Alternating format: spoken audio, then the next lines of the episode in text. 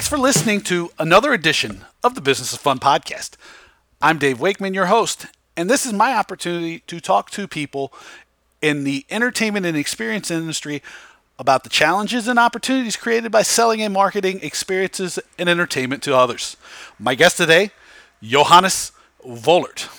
Johannes is the in charge of marketing with the Swedish Basketball Association, which I found really cool on the surface. But more importantly, Johannes is, like me, a like minded hater of the discounts. So when I found out that Johannes had gone to the Middle East to talk about the reasons not to discount, I said, oh man, I got to have a conversation with him. And we get into a lot of things about the challenges of marketing a sport in a country that doesn't necessarily have a great deal of knowledge about your sport, um, the challenges of discounting or not discounting, um, maintaining price integrity um, using social media to create um, connections to your audience, and a whole lot more. I hope that you find this conversation as interesting as I did. So let's talk to Johannes. Johannes, welcome to the show. Thank you, Dave. Um, honored to be here. Oh, well, thank you for making the time for us. Now, I wanted to have you on today to talk about a little bit about growing the sport of basketball in Sweden because we've had a, a, chance to go back and forth over LinkedIn and email and all kinds of things about some of the challenges and opportunities of developing a sport from the grassroots level. Uh, you shared a recent study in uh, of I think Swedish television stations that said the basketball is the 24th most popular sport in Sweden. So to me that means that's interesting because in America I don't know that what the 24th most popular sport would be. Um, but th- that means there's a lot of challenges involved. So can you give my audience a little bit of a description of the environment of basketball in Sweden? Sure, sure, Dave. Um, I went I went to a workshop a few few weeks ago, and I, I opened up with you know asking international and workshop, and I said, "What do you think of when when when I say Sweden?" And I had lots of answers, you know, IKEA or um, you know blondes or uh, whatever, and um, but I, no one said basketball, um, uh, you know, surprisingly, and I said no. Well, the Swedes they don't think of that either, uh, and that's a big challenge. But um, the sporting environment in Sweden is you play soccer in the summer and ice hockey, or you go skiing in the winter um, and you watch skiing or ice hockey in the winter, or you watch soccer, well, kind of all year around because the European league's playing in the winter and everything. But um, basketball is yet to carve. Uh, well, we have carved out a little niche in, in Sweden, but um, due to well, we haven't been that successful uh, internationally. Um, we uh, we fight to um, get the attention of this overall, you know, average sporting Swede, and uh, we tried to push uh, participation in youth level. Well, let me ask you this then, because you, so you've been trying to push the uh, participation and you've been trying to get gain attention, and six percent, while compared to like other sports is probably maybe a small number it's still a pretty significant chunk of the population. You know so where have you seen success in growing your audience uh, I've, I've been with the federation for for four years, and um, it's been growing lately. Uh, we've uh, we've had some record-selling crowds, and uh, basically it's come from the idea that uh, we're trying to engage and get new um, people engaged through the existing people. So we're not trying to get go to new people that aren't really into basketball. Uh, we're, we're actually trying to get the people who kind of like basketball to go to more games, to to buy more, or to get their kids to play, and actually talking to people who kind of like basketball. It sounds you know kind of basic, but um, we haven't always done that. We've been shooting kind of for the stars and trying to get people you know soccer fans or whatever you know whoever likes sports get get into basketball instead of um, going to their core fans and trying to get them more engaged. So at the heart of it is sort of word of mouth and using influencers to grow the game. Let's say um, historically, maybe you wouldn't think of influencers as just people in your community, but those are probably the greatest influencers you have. So it's like if you see one kid um, playing basketball and he tells start telling his friends, "Hey, I want to play more, play basketball," then you grow the game from person to person, kind of like a, a sneezing effect. Is that and that's is that what you're seeing? Yeah, and and being kind of maybe more systematic about it um, and kind of realizing that's how we should do it because we don't have any, we don't really have money to go on a big uh, marketing ad or like buy newspapers or the subways or whatever. We can't we can't afford that, so um, we have to find ways to to get the word out. And um, of course, nowadays also it's maybe the most effective way to cut through you know all the noise is, is the word or i mean word to mouth uh, so i'm not saying it's it's easy but um, if we try to the small amount of money we have or time or resources uh, we try to get existing basketball people to to get other people involved yeah and you talked about a process of creating opportunities for people to engage and connect with people over the game of basketball yeah. Is it sort of a formalized process, or are there just like a couple of like bullet points or uh, specific touch points that you kind of recreate over and over again, or is it something like really complex? No, it's not. It's not complex, and we're we're a small organization. Um, the whole Swedish Basketball Federation has a turnover of four million US dollars each year. Uh, we have we're 14 employees, and um, we don't have um, we don't have all the resources. I mean, you're out on the internet, you're watching, you know, all these best cases, and it's you're blown away by you know what people do. Uh, these big organizations. Um, we try to uh, apply some of those principles, like CRM. You know, getting to know the customers who, who likes basketball. What do they like? Uh, what do they like about a game? it's it's very simple questions. I mean, we're talking four or five questions just to kind of get to know how they think, and also that they they appreciate being asked a question. I mean, if we ask a question to basketball fans that like the national team, I, would say we have you know 70 80 percent of people responding uh, without any incentive. They just you know want to help. Uh, so we really this the process is is more um, why do they go to the games? Who do they go to with? Why do they play basketball? What do they like about basketball? And then and then try to you know act on that no that's actually really good because i feel that uh, what i see a lot of is that people when they ask questions they ask questions that are very um, they're kind of weighted maybe too heavily one way or the other so that they can kind of predefine yeah. the answers they're going to get.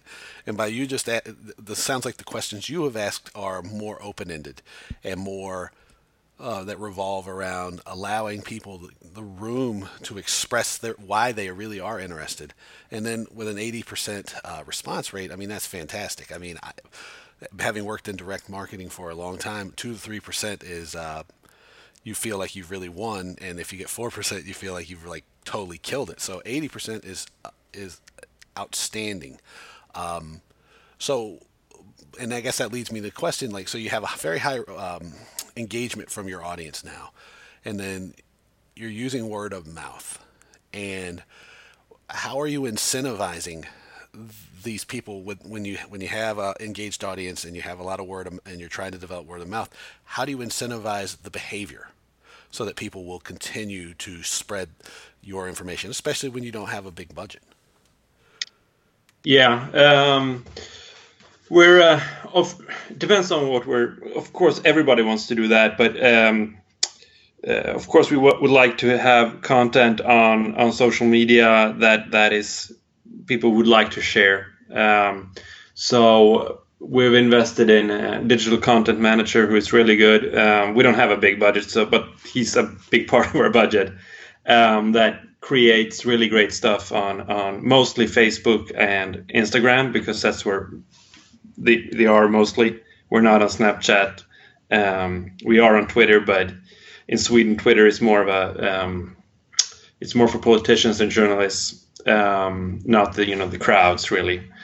Um, doing that also, of course, we're having ticketing packages that makes for incentives to bring you know bring the youth team, bring the parents, bring the family, bring a friend, two for one, and and all of that, um, so that they feel that they they they are they're not bringing they get a deal out of bringing someone, and also what we try to do is uh, play in bigger venues, make more of the event, so that they don't feel ashamed to bring a friend that they feel i mean I, I, it's horrible maybe but uh, if you're a small sport in a small country and you don't have a budget the event might not always be that great you know? So you have 800 people in the stands and you know it's not people even if they like basketball they kind of feel i don't want to bring someone here that i like because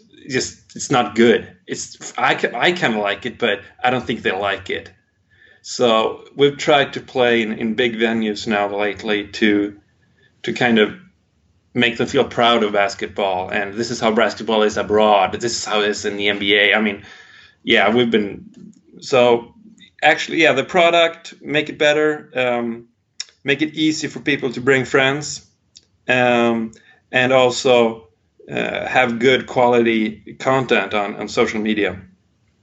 Yeah, no, that's interesting. And what you what you brought up that I, that you know that's kind of the basis of a lot of the talk conversations I have here is well, two things: the perception of value, right, and always increasing the perception of value, and then the other thing would be to create an event, something that people are excited to see, something that they are proud to share with their friends and families and coworkers and other people.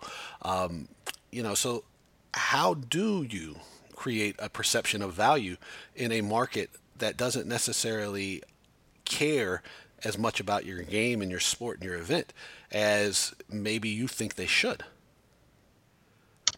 Yeah, that's that's the million dollar question. uh, you know, it's so easy to to to just um, go out and, and have price promotions. Um, I, have certainly done it. I'm not gonna, you know, and still do it sometimes. Um, but to to to add value to the experience, yeah, we went to a bigger venue. We we played in, in usually we played out in Sweden in, in smaller venues that take maybe two thousand people. Lately, we've t- taken it to the big ice hockey arena in central Stockholm, which take eight thousand people. Um, and that makes people curious. Like, wow, you're gonna play there? This got to be pretty good to play there. So there's the perceived value going up. Of course, there's a risk too because this arena is expensive, um, and uh, we have to like we have to take a lot more in ticket prices. We have to, of course, if you hire, if you make the tickets cost more, there's more of a perceived value. But if you're miscalculating the value of your event, then no one will come because it's too expensive, and then you have to drop prices, and you stop, you know, you start really um, struggling. So um, the perceived value, I think, it's, it's really important to to kind of figure out the initial uh, pricing of the tickets um, that they are not too low, but not too high, of course. Um, uh, what we've done, I think there's we've also do, done you know price promotions to certain group segments um, in order to make them feel that they're valued, uh, like youth teams um, that they pay half price, or the Moose Nation Supporter Club that they pay half price sometimes. Um, I think there's that, that's a way to build it, but I, I mean, if I would, it's not ideal I mean, I wouldn't. I mean, the discounts. Uh, I know they kind of hurt the value, but we've um, in order to attract the masses now in the beginning, yeah, we've done that. Well, you know, I mean, you know that I am very much anti discounts, but the thing with like the youth groups or the you know the teams or especially supporters, if they get some kind of um, either a preferred price or um, better access or anything of that nature, I don't necessarily look at that as you know stealing from the value of the product. I look at that more as a reward for active participation. And one of the things that I know that I see, especially a lot of times teams in the states struggle with, is um, encouraging active engagement and active involvement. I mean, there's a lot of the term membership thrown around here. There is a lot of um, talk about, you know, how valuable fans are, but there's often not a reward for the, that sort of uh, engagement like the Wolf Nation has, or uh, for me, I'm a supporter of uh, Tottenham Hotspur in the Premier League, and mm-hmm. so they reward you for making a commitment to support the organization, to support the team. So, um, you know, so I think that what you're talking about as far as discounting with these, you know, with these groups goes, you know, it's not necessarily a classic discount, you know, which I know that you have a strong distaste for, both discounts and giving tickets away, you know, papering your venue.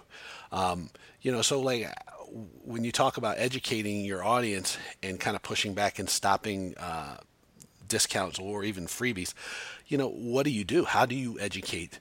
You know, I'm assuming both your bosses and your market that look, we can't discount because we're destroying the the perception of value and we're undermining the growth that we've tried to create. And by papering the venue, we're also doing destruction to the value uh, and the worth of our product. And how do you how do you push back on that? Um, I think it's in in some cases lot all over. There's it's part of a culture that if you're a small sport or you have really true fans, I mean, and also how you um, it's how you market the game also. Like if we were to go out to youth teams and say uh, all practices are shut down today because you're supposed to go and support the team. Um, you need to be there to support the team. You should be there because you're basketball fans. Um, we've kind of done that before because it's a shortcut. But really, what, what, what he tells people, it's like they're doing as a service coming to the game. Uh, they're not there to have fun or to whatever. They're just there to as an obligation, and why should they even pay for doing someone a service? Um, so what we've tried to do is we change the venue, like change the game a little bit. This is a new thing. We're playing this big venue now. I mean, all the freebies and everything, it's out of the window. This is something new. So we try to change the culture that way, and um, and by like like you said, giving some other um, advantages like uh, early bird tickets or seating that is next to the court or whatever, uh, you pay the same price, but you get treated better because we like you and you're loyal. But you still have to pay because if you don't pay, like we, we were not gonna we're not gonna be able to play in this venue. It's it's impossible. It's too it's too expensive. And we've also tried to like sh- show people that while on paper it's maybe you think that if it's free or whatever, um, people will come. But if you look at you know the ticket prices in the in the league in, in Sweden, where where they're the lowest, it doesn't mean attendance is bigger.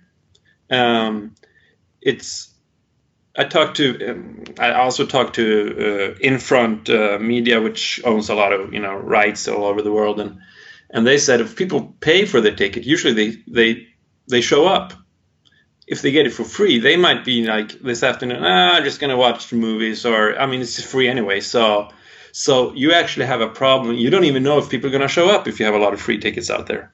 And and you know, so yeah, I'm I'm kind of passionate about it. I, I think it's really a shortcut and uh, uh, to hand out free tickets or like have big discounts.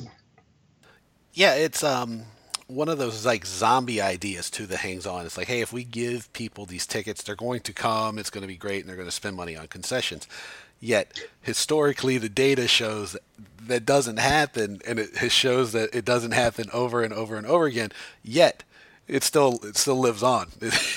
and it, you know, and the concessions. I'm sorry, but we had this. I was in, in a club in, in in Sweden before I joined the federation, and we had this big you know free game you know a lot of people came because once a year and the perceived value was great because it was free normally they had to pay but people and i want i don't want to generalize like but usually people that come when it's free they already had lunch dinner before they went to the game. They had like coffee with them.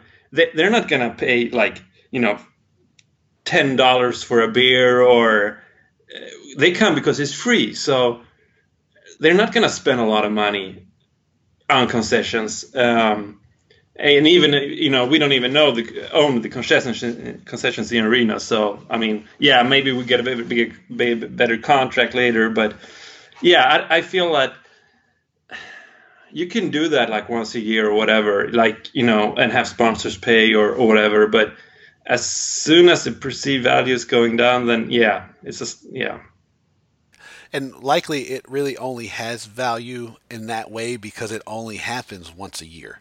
Because if it happened consistently where you were giving away the tickets to the game, then the second time you did it in a year, it has less value. So then the third time you do it, it has less value. So pretty much very quickly, you have no value for what you're done. You know, so like keeping it as once a year that's what yeah. creates that value that creates a sold out situation. And by the same token, you're just proving it. Even though it's something people have been building up to and know about for the whole year, it doesn't mean that they're going to necessarily spend any more money. They the the hopeful thing, at least from my point of view, is because you're able to have created this annual event that people go to where there is um, a really great atmosphere that the atmosphere that's created that one time when everybody comes for the free event is enough to carry over and draw people in for when they have to pay.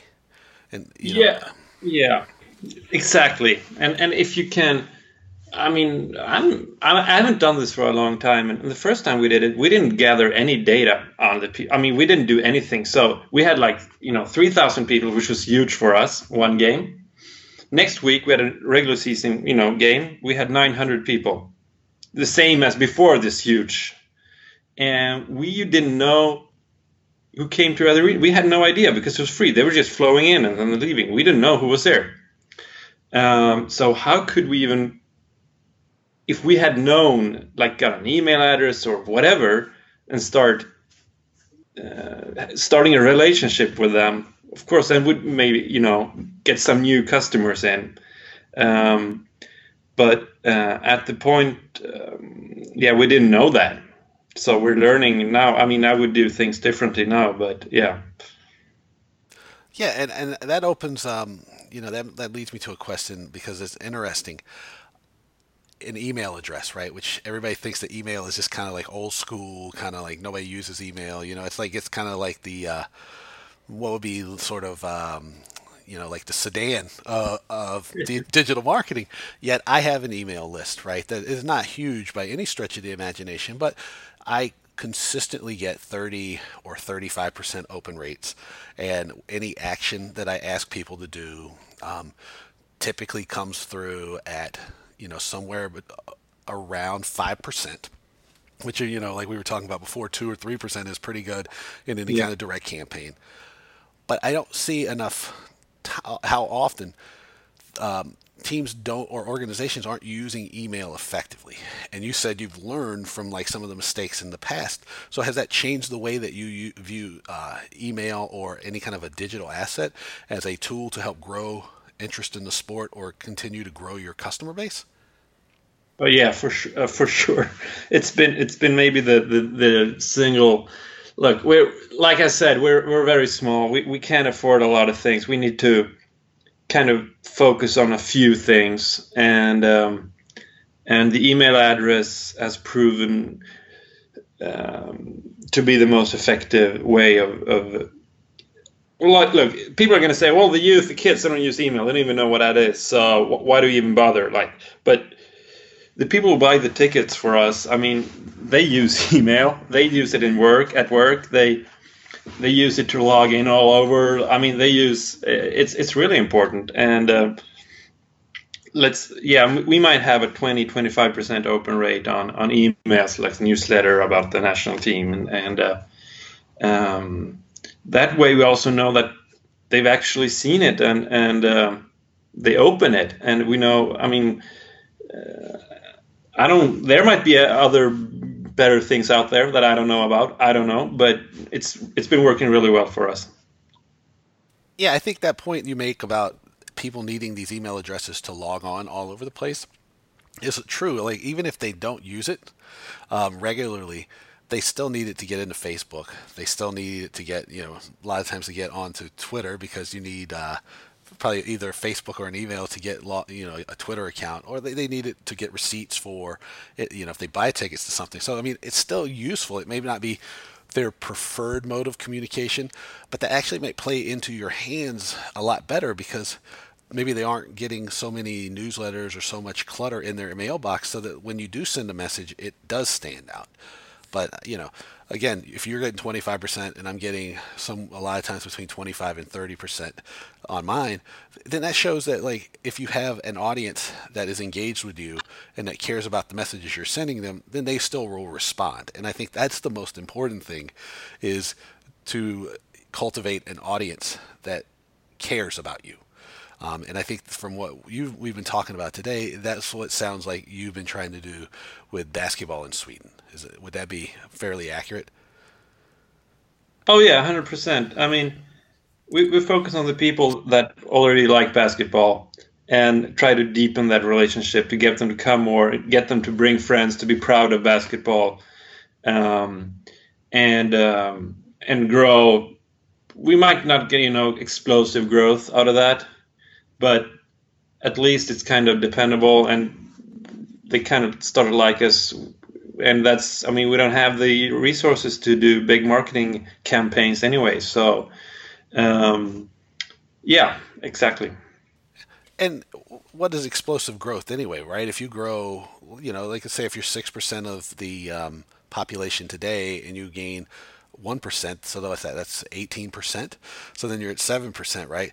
If you do that for a couple of years where you know you've made you've you've had tremendous growth, right? So I think maybe off too often we end up getting um, enamored or wed or um, even uh, disoriented by this idea of explosive growth when like if you keep chipping away at something you know you do get there. But it's just it, you know it, there's no miracle that like you can wave a magic wand in most cases and things automatically change. But that you know that's been sort of my you know the things i've seen over the years. Yeah. Uh, yeah well that's true before i let you go how can people find out more about you and the Swedish Basketball Association? I have a name that is kind of it's not obvious, but um, I, would say um, uh, on Twitter uh, for me is the most best place or LinkedIn. It's um, Johannes Wohlert um, and um, J O H A N N E S W O H L E R T, uh, or Basket SE. Um, that's the Swedish. Uh, we're all over social media with that Basket SE. So uh, that's also the website basket.se. Okay, and I'll make sure that I um, put that stuff in the show notes so that people yeah. have a link right to uh, your your uh, Twitter account and your LinkedIn page and everything. Um, well, I want to thank you for taking the time to talk to me today, and um, I look forward to talking to you again soon. Okay, thank you, Dave. Thanks for having me. Thank you again for listening to the Business of Fun podcast. To find out more about what I'm up to, visit my website at www.davewakeman.com. If you'd like to get my email newsletter where I talk about value on a weekly basis, you can email me. It's my name, Dave, at davewakeman.com. If you like the podcast, please check it out and subscribe on iTunes, SoundCloud, uh, Stitcher, or wherever you get your podcast. And please leave a review. I'll see you next time. Thanks so much.